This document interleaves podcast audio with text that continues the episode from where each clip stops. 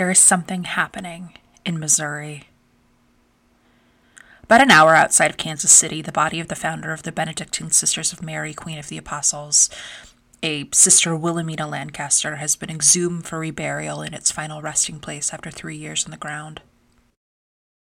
The other nuns at the abbey are reported to have said that they had been warned that Lancaster would just be bones by now, years after burial in a simple wooden coffin.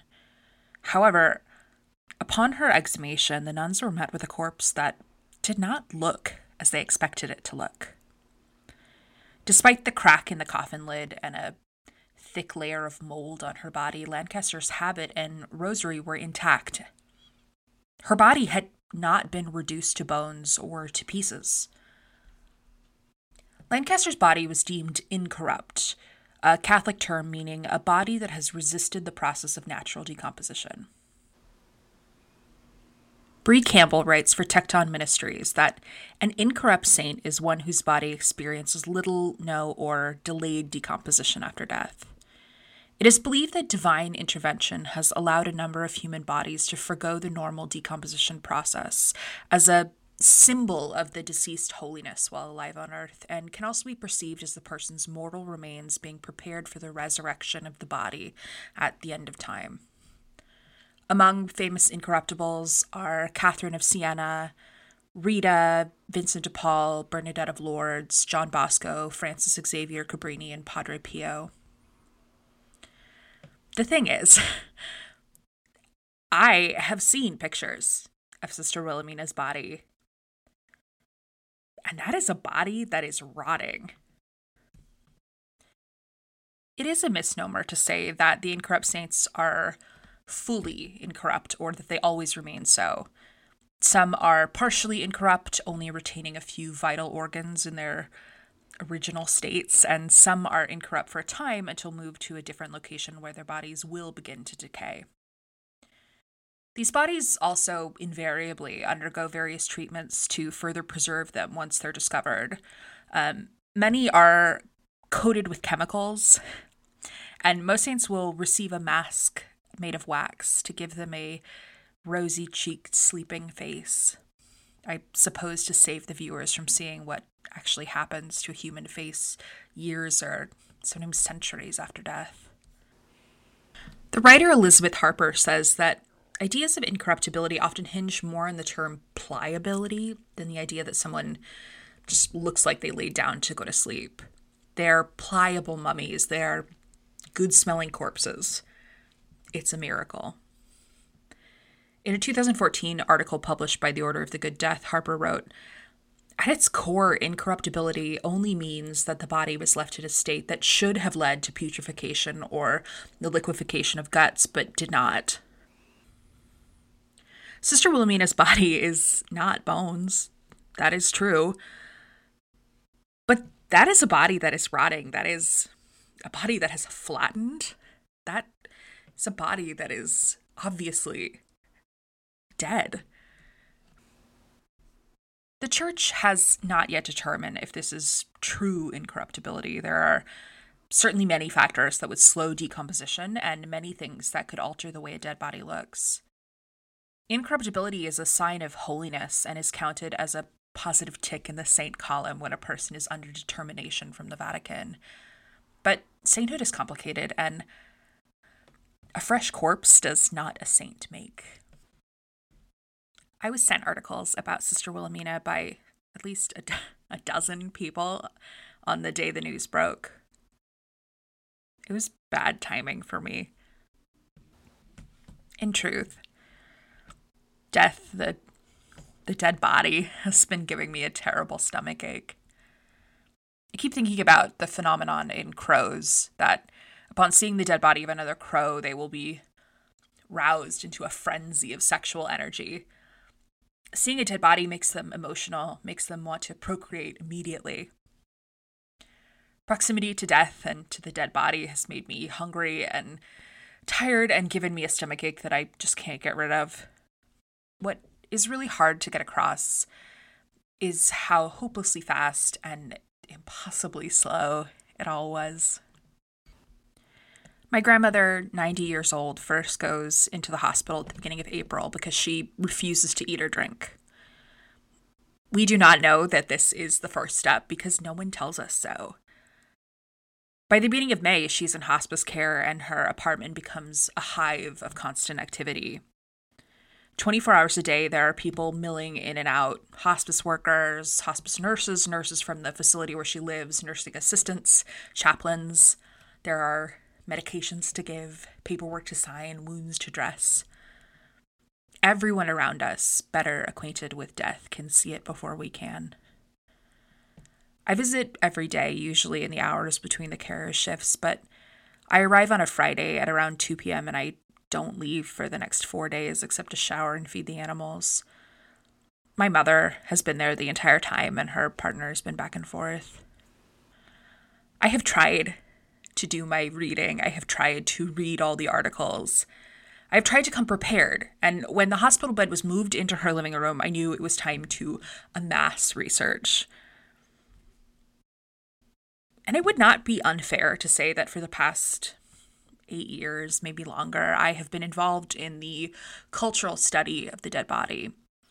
The focus of my graduate work and consequently the majority of my studio practice was on what we can learn about the space the dead human body occupies culturally through looking at the places that dead animals interact with us socially.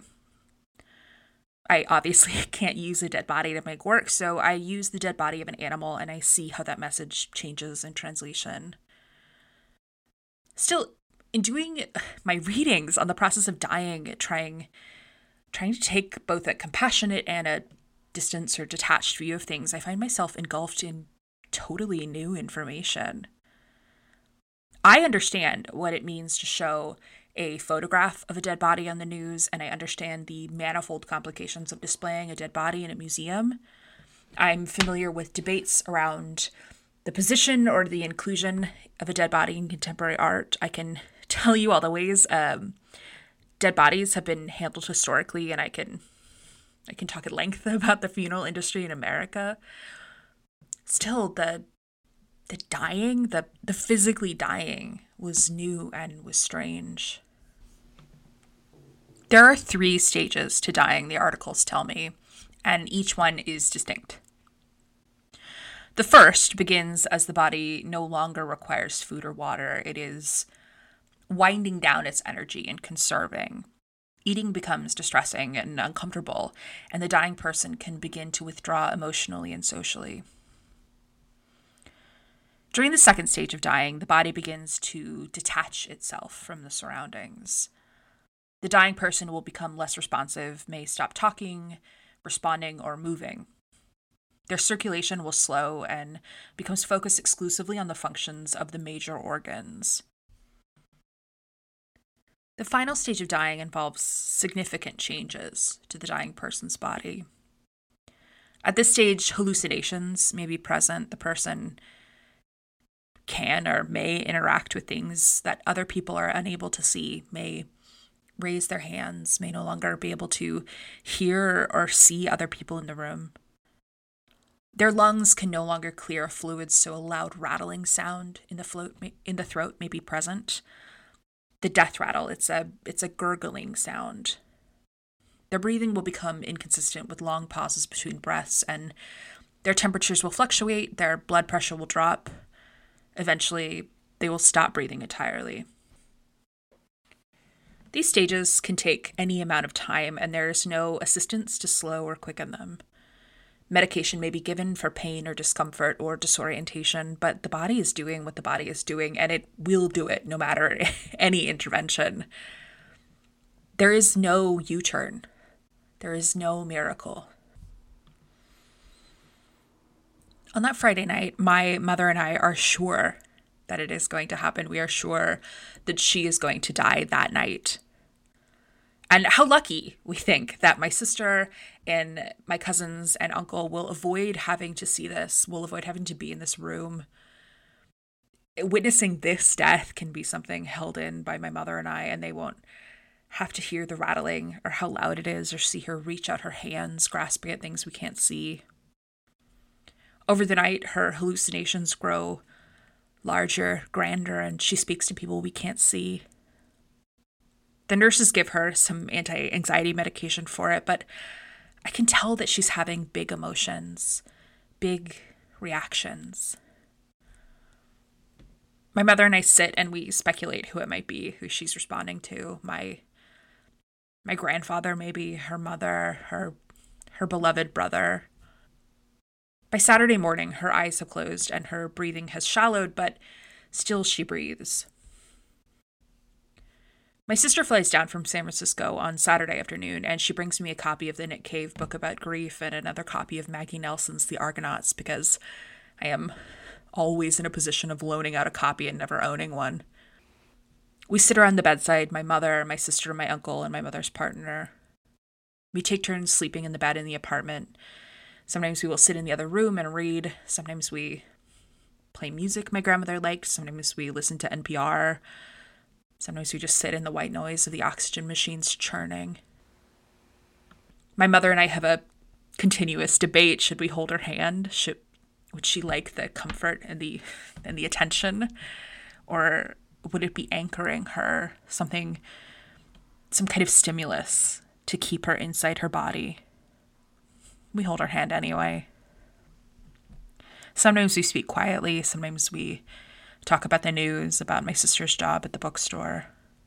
I wonder often what this is doing to me, to to my mom, to my sister, this this watching.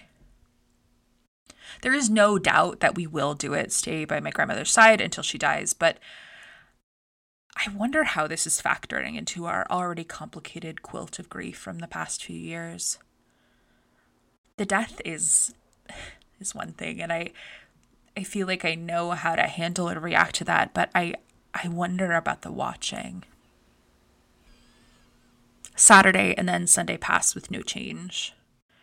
Hospice nurses come in and out over and over. And we have moments where we think, surely this is it. Surely this is the end.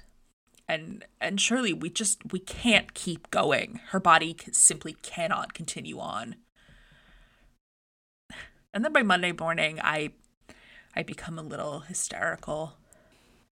My grandmother has not eaten any food, not any nutrition since Wednesday. Her body has not had a drop of water since Friday evening. It's it's Monday. Still she breathes. Still her lungs pump in and out. No longer the loud rattle of the dying, but a faint thing, just barely there at all. We are at a loss for what to do watching her. We wash her face and her hands, we brush her hair, cut her nails, just her blankets. Sometimes for hours, we will time out the space between breaths and see if it means anything. We record her heartbeats, track her temperature, which changes wildly. We talk about my dad a lot, and I think, as surely as my sister must think, how this experience is fitting into the landscape of my experience with grief. My sister tells me over and over this this long drawn out experience, this this incredibly slow winding down. It is so different from the way my father died alone in a hospital during the height of the COVID 19 pandemic, hooked and then unhooked to a seemingly endless parade of machines. It seems unfair to call them both the same event. It seems like an inherent failure of language to call both of these things dying. The euphemism for dying used by professionals is transitioning. Sometimes we'll point out a new symptom that my grandmother has to a nurse, someone who's come in to check on her, and they will invariably say, Well, she is transitioning. They mean here that the body is transitioning into death from one stage into the other, alive to unalive. In this transition, there is a finality, a destination, an arrival point. But in my life, in lives of the people close to me, probably in many of your lives too, the word transition and transitioning, particularly in reference to a body, holds different connotations. I think about this every time they come in we ask questions, and the answer we receive is that she is transitioning. I make a joke that she's gotten very progressive in her old age. But I also think about how it is being said as if it was ongoing. She is transitioning, and the transitioning will be completed. I guess I would use this word too, transitioned, as opposed to actively transitioning in reference to the people I know, but the end point here seems much less clear. When have they stopped transitioning? When is it is it finished? When is the end point, the goalpost? I have the copy of the Argonauts that my sister brought me in my purse for the entire time I'm at my grandmother's apartment, and my mind wanders back and forth to it. For me, the primary conceit of the Argonauts is that the body can change phenomenally, and the core of the person is immutable but changes too. Although I don't necessarily think that that's the point of the book. Over the course of the text, Maggie Nelson describes her partner Harry Dodge's transitioning and her own pregnancy, reflects on the way their bodies and their identif- identities shift and mutate, how Love is the active and participatory through line in all of it. Nelson emphasizes the slipperiness of declaring queer identity, of announcing the beginning or the end to the transition of identity. I think of what she writes about Catherine Opie, that the binary of normative versus transgressive is unsustainable, along with the demand that anyone live a life that's all one thing. Early on in the book, Nelson writes A day or two after my love pronouncement, now feral with vulnerability, I sent you the passage from Roland Barthes on Roland Barthes, in which Barthes describes how the subject who utters the phrase, I love you, is like the Argonaut renewing his ship during a voyage without changing its name. Just as the Argo's parts may be replaced over time, but the boat is still called the Argo, whenever love utters the phrase, I love you, its meaning must be renewed by each use, as the very task of love and of language is to give to one and the same phrase inflections which will be forever new. By Sunday morning, it is clear to all that we are circled around an empty body. It's hard to say how we all know. She is gone, and the body in front of us is totally empty her hand will move, and uh, we all know it's just electricity. She is gone. I start unconsciously referring to her body as it and have to apologize every time. But it isn't callousness. It's the same part of my brain that can recognize human faces in clouds and tree bark. The same part of my brain that can recognize the human and the inhuman that feels increasingly itchy around AI. I know in an innate and a reptile part of me that this body is no longer housing a human. By Tuesday morning, finally, the batteries wind down to nothing, and my grandmother is dead. I stand in the doorway at 7 a.m. that morning and I watch the mortuary attendant work.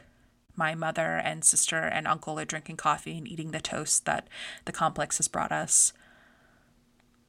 I watch the mortuary attendant and I think about the secrecy, the surprise, the mystery that this process has felt shrouded in.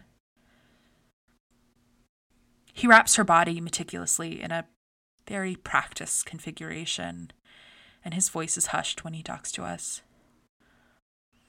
He places a black cover over her before he wheels her out, and I suppose this is so no one can tell what he is carting. But everyone knows. How could they not know? Five days is a long time to die.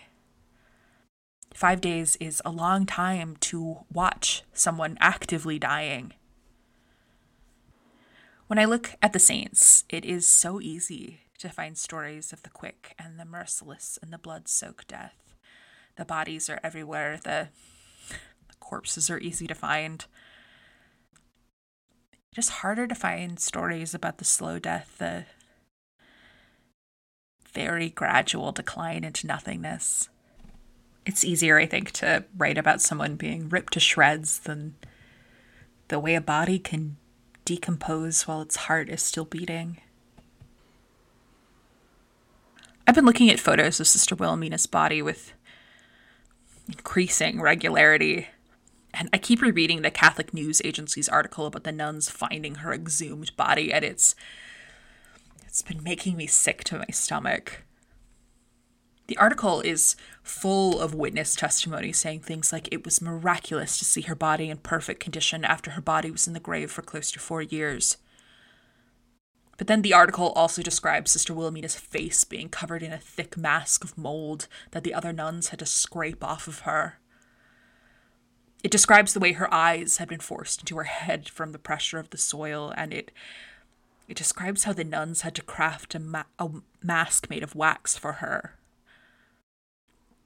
it had to cover her hands in wax because her body had lost so much volume and its features had been so corrupted. This is not a body in perfect condition. Her fingers have been gnarled into strange positions and melted together with wax. A rosary has been placed under her hands, but it is clear that she is not holding it. It is, it is clear what she is. Socks have been placed over her feet, and a little sign has been printed out and placed near her body to remind visitors to be gentle when touching her. They quote a visitor who has come to see the body, saying, In a world right now that's really struggling with so many false gods, we are seeing glimpses of evidence that God is there. Those of us who are faithful don't need evidence, but when we see it, we know it. When I think about the visitors to Sister Wilhelmina's body crying at the miracle of incorruption, when I think about my recent unexpected time spent in the presence of a dead and a dying body, I think the tears of those pilgrims are perhaps misplaced. I I do not think that the body of Sister Wilhelmina Lancaster is a miracle, but I do think it is a miracle in America in 2023 to stand and observe at length a dead body in front of you. It is a miracle to touch a dead body. It is a, it's a miracle to witness something that is hidden and confusing from us. I think the visitors are crying because they are staring at a dead body. They are they are touching a dead body. The miracle is the body, and the miracle is the looking. In my art practice, I have often cited the writer Giovanni Aloi as my reasoning for using taxidermy. Several years ago, I attended a conference on the use of animals in contemporary art in which he said that animal taxidermy allows an audience to have meaningful emotional connection with an animal because we are able to hold prolonged eye contact with it. In the wild, animals do not stare back at us, but this is something that we're used to with our pets. I can walk into any room of my house and my cats look at me and they offer a little cheer up of hello. In looking at a piece of taxidermy, I can regard and I can be regarded, even though I know the eyes I'm looking into are glass and, and I know that the animal is dead. But still, that connection is meaningful, emotional. In her article for The Order of the Good Death, Elizabeth Harper insists that Catholics are not trying to trick you with the bodies of their incorrupt saints. They are not trying to make them look as if they are sleeping or perfect or undead. They are just dead bodies that have not rotted as they should. Behold them. In Missouri, a woman stands before a corpse and says, It was beautiful. At first, it was just a little unreal, but then as I gazed at her, tears started coming, and I just knew it was for real and very, very meaningful. In California, I hold my grandmother's hand as her organs decay in her body, and my head hurts and my stomach hurts, and I listen as my mother gets up, heats a cup of coffee in the microwave. Behold them.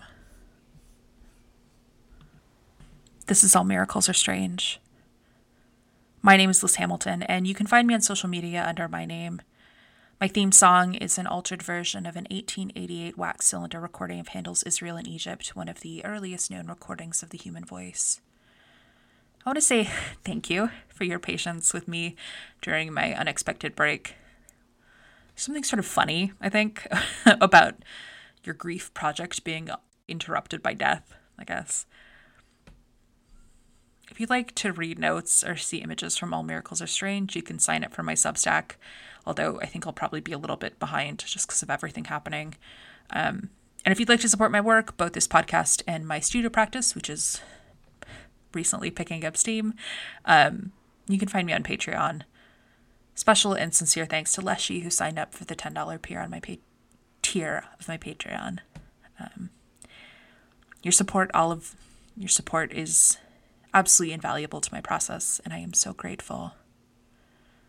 Thank you.